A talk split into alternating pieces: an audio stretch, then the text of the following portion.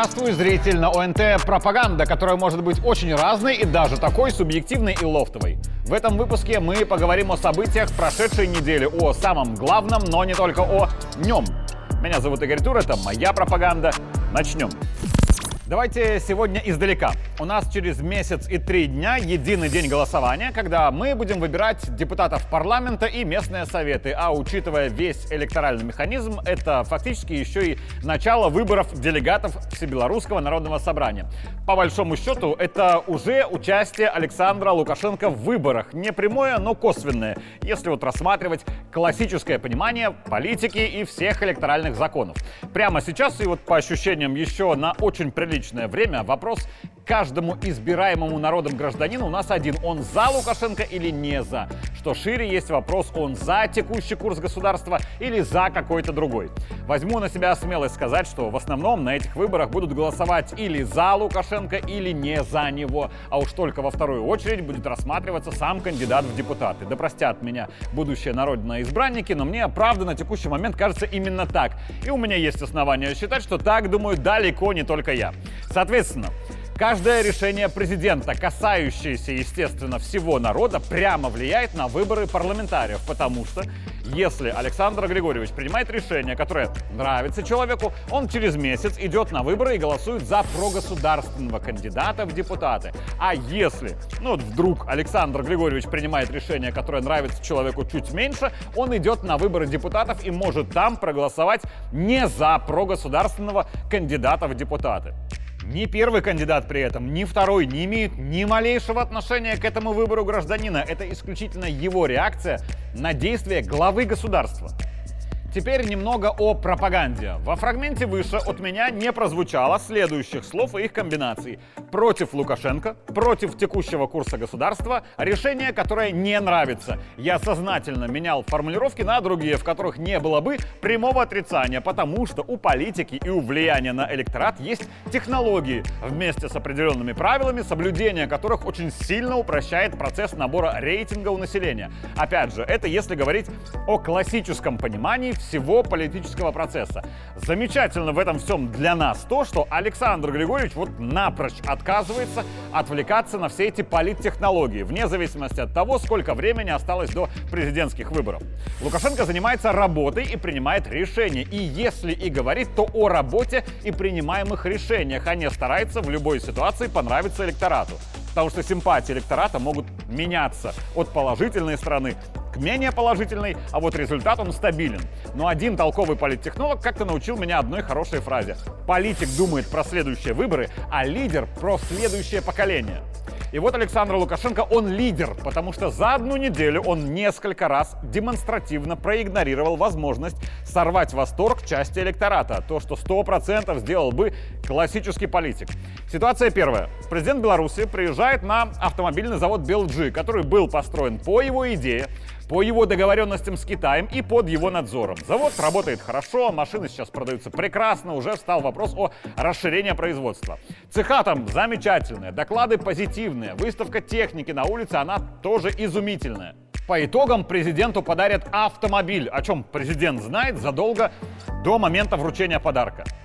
И вот встреча с коллективом этого предприятия, который и расширился по штатным единицам, и у которых зарплаты выросли ввиду, очевидно, того, что их машины достаточно хорошо продаются. Продаются они так в том числе потому, что есть механизм льготного на автомобиле кредитования. Машины не уходят ниже себестоимости и не по ней, но все же на очень привлекательных для покупателя условиях. Это очень часто и становится причиной того, что белорус выбирает не приличного немца с небольшим пробегом, а отечественного китайца в выгодную рассрочку. И вот сотрудник завода, улыбаясь, благодарит улыбающегося от исполнения своей мечты о собственном автомобиле в Беларуси президента, будет ли сохранена и дальше вот эта программа господдержки.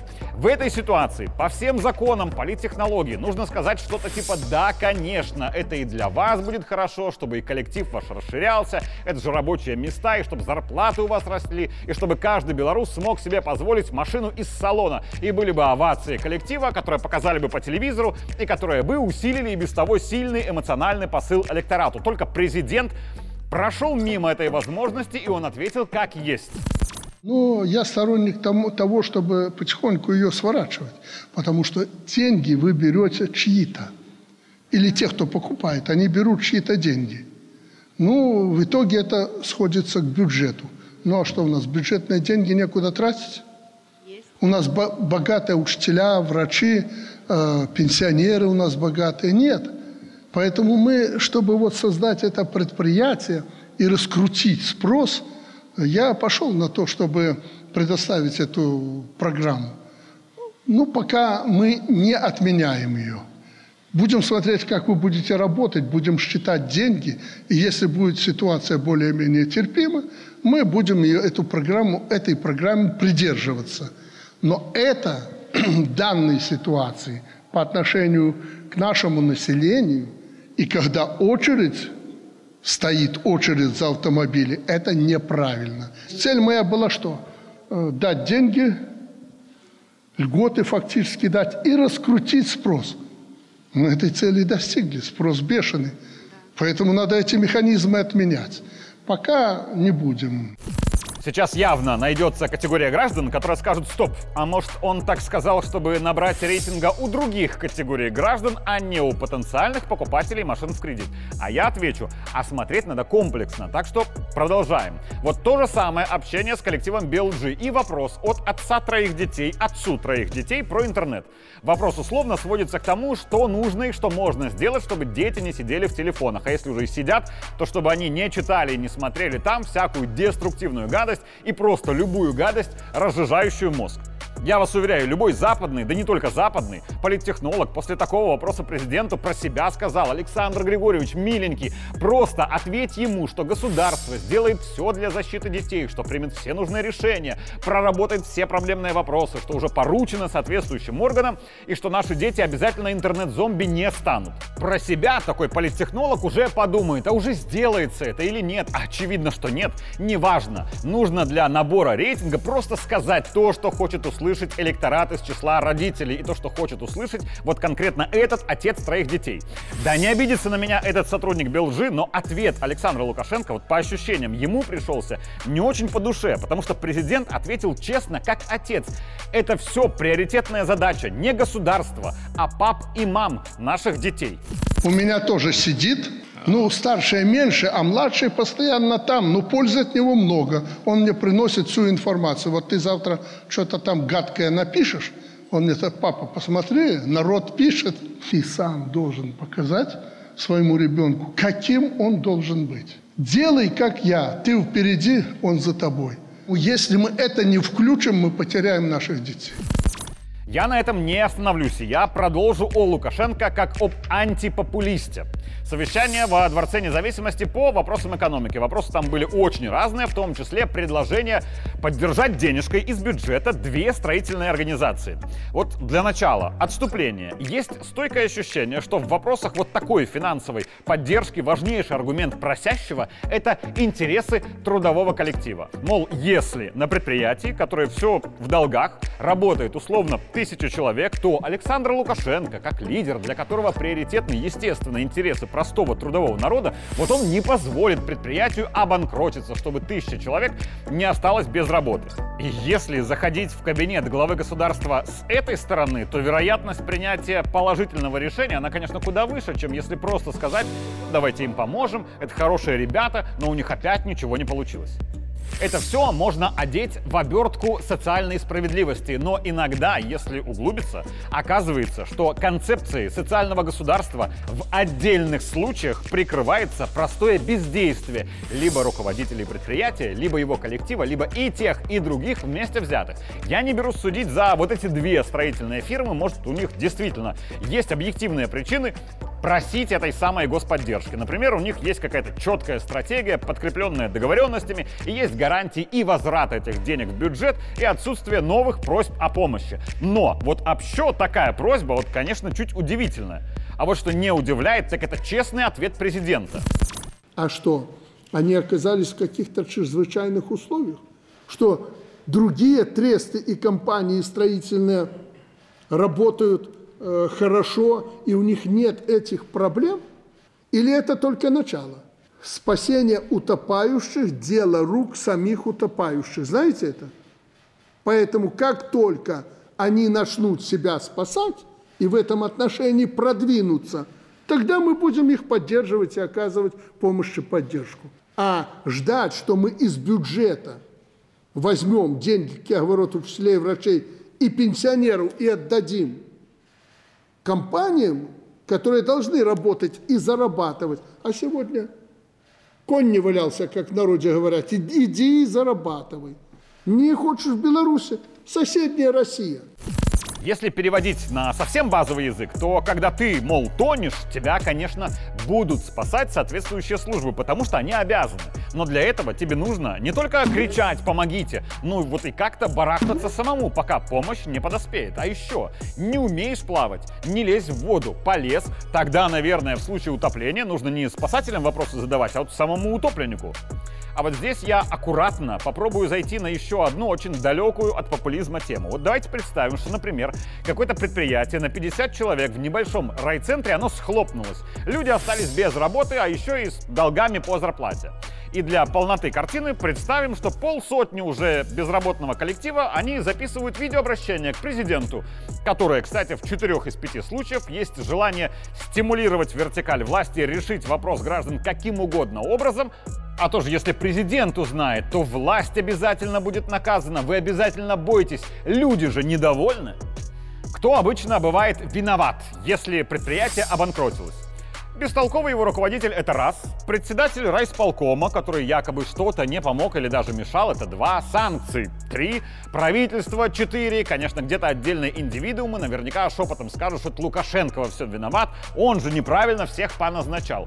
Но я вот что-то не припомню ни одного такого публичного случая, когда правда звучала бы вот такой — и президент правильно всех назначил, и правительство приняло правильное комплексное решение, и глава того исполкома дал все, что мог, и даже дал больше. И руководство на предприятии, оно из кожи вон лезло и делало это максимум профессионально. А вот коллектив не справился, и теперь они без работы в первую очередь потому, что сами так себе работали. Такое ведь может быть в теории, правда? Такое может быть и на практике. Мне тоже так кажется. Это явно не самая популярная и приятная мысль для широкого зрителя, но это тоже вполне может быть правдой в некоторых эпизодах. Если предприятие тонет, все ли его сотрудники изо всех сил барахтаются, чтобы спасти себя, утопающих? Еще из важного прошлой недели о том, что в Беларуси разумная и единственно верная для нас авторитарная власть демократические элементы, которые расцветают в правильную сторону при наличии толкового лидера. Во Дворце независимости обсуждают судьбу активов тех западных компаний, кто показательно попытался уйти из Беларуси, забрав деньги, потому что, ну, естественно, санкции. Никакого имущества мы никому не продаем, не передаем, если в результате санкций или каких-то других причин иностранцы которые имеют здесь собственность, предприятия, компании типа Макдональдс, уходят с нашего рынка. Как я говорил, до свидос, мы разберемся сами.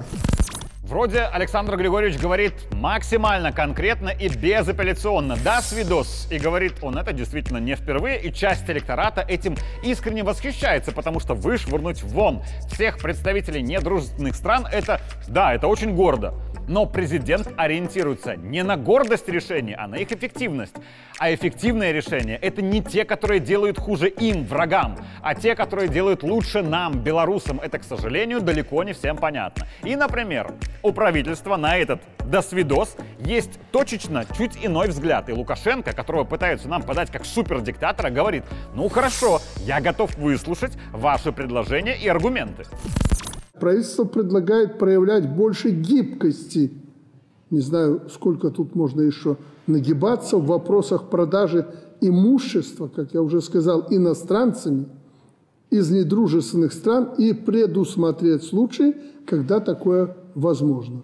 Невозможно никогда, но правительство находит, что невозможно, но когда-то в каких-то моментах возможно. Ну, послушаем, в каких. У меня есть подозрение, о чем речь. Например, если какая-то западная компания хочет и дальше работать в Беларуси честно, добросовестно, как раньше, но ей руки выкручивает ее вражеское к нам правительство, ну, как бы можно так продать актив, чтобы номинально выполнить санкционное предписание, но по факту собственник остается тем же. Или, может быть, Дорогие белорусы, мы не хотим уходить, но нас наши вынуждают. Давайте мы уйдем, но вернемся, когда уляжется, а оно уляжется рано или поздно. И вот вам гарантии. В этом случае теоретически «досвидос» может стать прагматичным «до свидания». И последнее, про отсутствие популизма от Лукашенко. Фрагмент про концепцию национальной безопасности и военную доктрину, которые перед принятием, естественно, Всебелорусским народным собранием выносились на широкое общественное обсуждение. Конечно, не все можем сказать, э, потому что информация обороны закрытая и безопасности – но то, что можно, и даже больше того, мы до вас сейчас доносим. На мой взгляд, закрытая часть военной информации должна быть не только от врагов, но и потому, что во многих сферах решения должны принимать профессионалы этой сферы, а не огульно все население. Мое личное убеждение, как гражданина, те вопросы, которые требуют профессионального решения военных, они должны приниматься только военными. А остальное, ну вот их можно и публично обсудить, и собрать срез мнений и обязательно учесть. В конце я заступлюсь за коммунальщиков, которых на прошлой неделе нет-нет, да и поругивали, потому что, ну, так происходит всегда, когда на дороге и улице выпадает очень много снега. Повторю пост из своего телеграм-канала «Главный.тур». Снег не убрали, я опаздываю на работу, караул. Вот я не согласен. Коммунальщики не волшебники, это раз. Два. Это вопрос экономической целесообразности, раз уж разговоры о «а что, внезапно снег пошел зимой, почему дороги не убраны?». Условно, в городе Н для того, чтобы убрать любое количество снега с дорог и улиц в течение двух часов, нужно 100 машин, которые нужно купить, обслуживать, на каждой должен быть водитель в штате и так далее. Это куча денег. А сколько дней в году реально нужно такое количество техники и кадров? Три дня? Десять? Окей, пусть будет 14. Две недели мощного снега — это недалеко от истины. Вопрос в том, что 14 дней в году 100 машин будут задействованы, а в оставшиеся 351 половина техники в лучшем случае будет просто стоять в гараже. А для этих машин нужно еще построить гараж. И кем-то нужно, чтобы она поддерживалась в рабочем состоянии. Это просто выброс бюджетных средств в трубу ради того, чтобы две недели в году никто не жаловался, что не успевают убрать снег в городе. Вот так себе мотивация. Реально в городе Н экономически эффективно иметь условно 40 машин с обслуживающим персоналом, а 14 дней в году, ну потерпим, и водители, и пешеходы, и все остальные. Ничего страшного, снег и снег, да, много. Чистить все мгновенно не успевают, хорошо. Я буду на работу ехать не 15 минут, а 30, это не самая большая беда. Зато красиво. На этом пост закончен, и после его публикации мне нормально так прилетело от некоторых комментаторов, мол, неправильно это. А если из-за того, что на час позже убрали снег, кому-то позже приехала скорая или опоздала на вызов милиция? Я хотел бы огульно этим людям ответить так. Чисто по-человечески вы, конечно, совершенно правы. Но я очень рад, что вы не принимаете решений государственного уровня. Меня зовут Игорь Тур, это была моя пропаганда. Увидимся в следующий понедельник.